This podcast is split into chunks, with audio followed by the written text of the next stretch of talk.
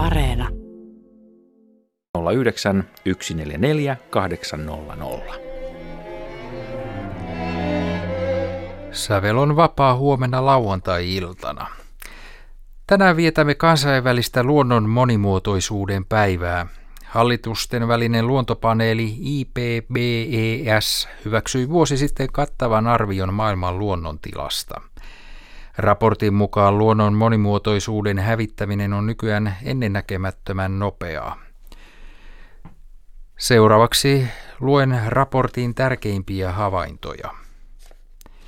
Ihminen on muokannut merkittävästi kolmea neljäsosaa maapallon maa-alasta ja kaksi kolmasosaa meriympäristöstä kärsii ihmisen toiminnasta. Ihminen on myös hävittänyt 85 prosenttia kosteikoista.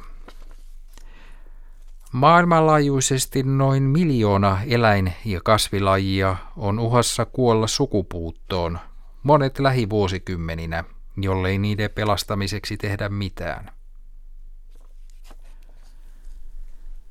Luonnon köyhtyminen uhkaa ruoantuotantoa. Suurimmat suorat syyt luonnon köyhtymiseen ovat esimerkiksi ylikalastus, ilmastonmuutos, saasteet ja vieraslajit.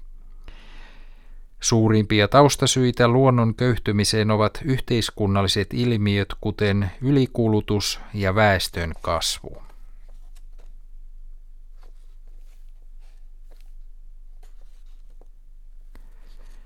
Näin maailman luonnontilaa arvioi hallitusten välinen luonnon monimuotoisuus- ja ekosysteemipalvelupaneeli IPBES raportissaan, joka julkaistiin viime toukokuussa.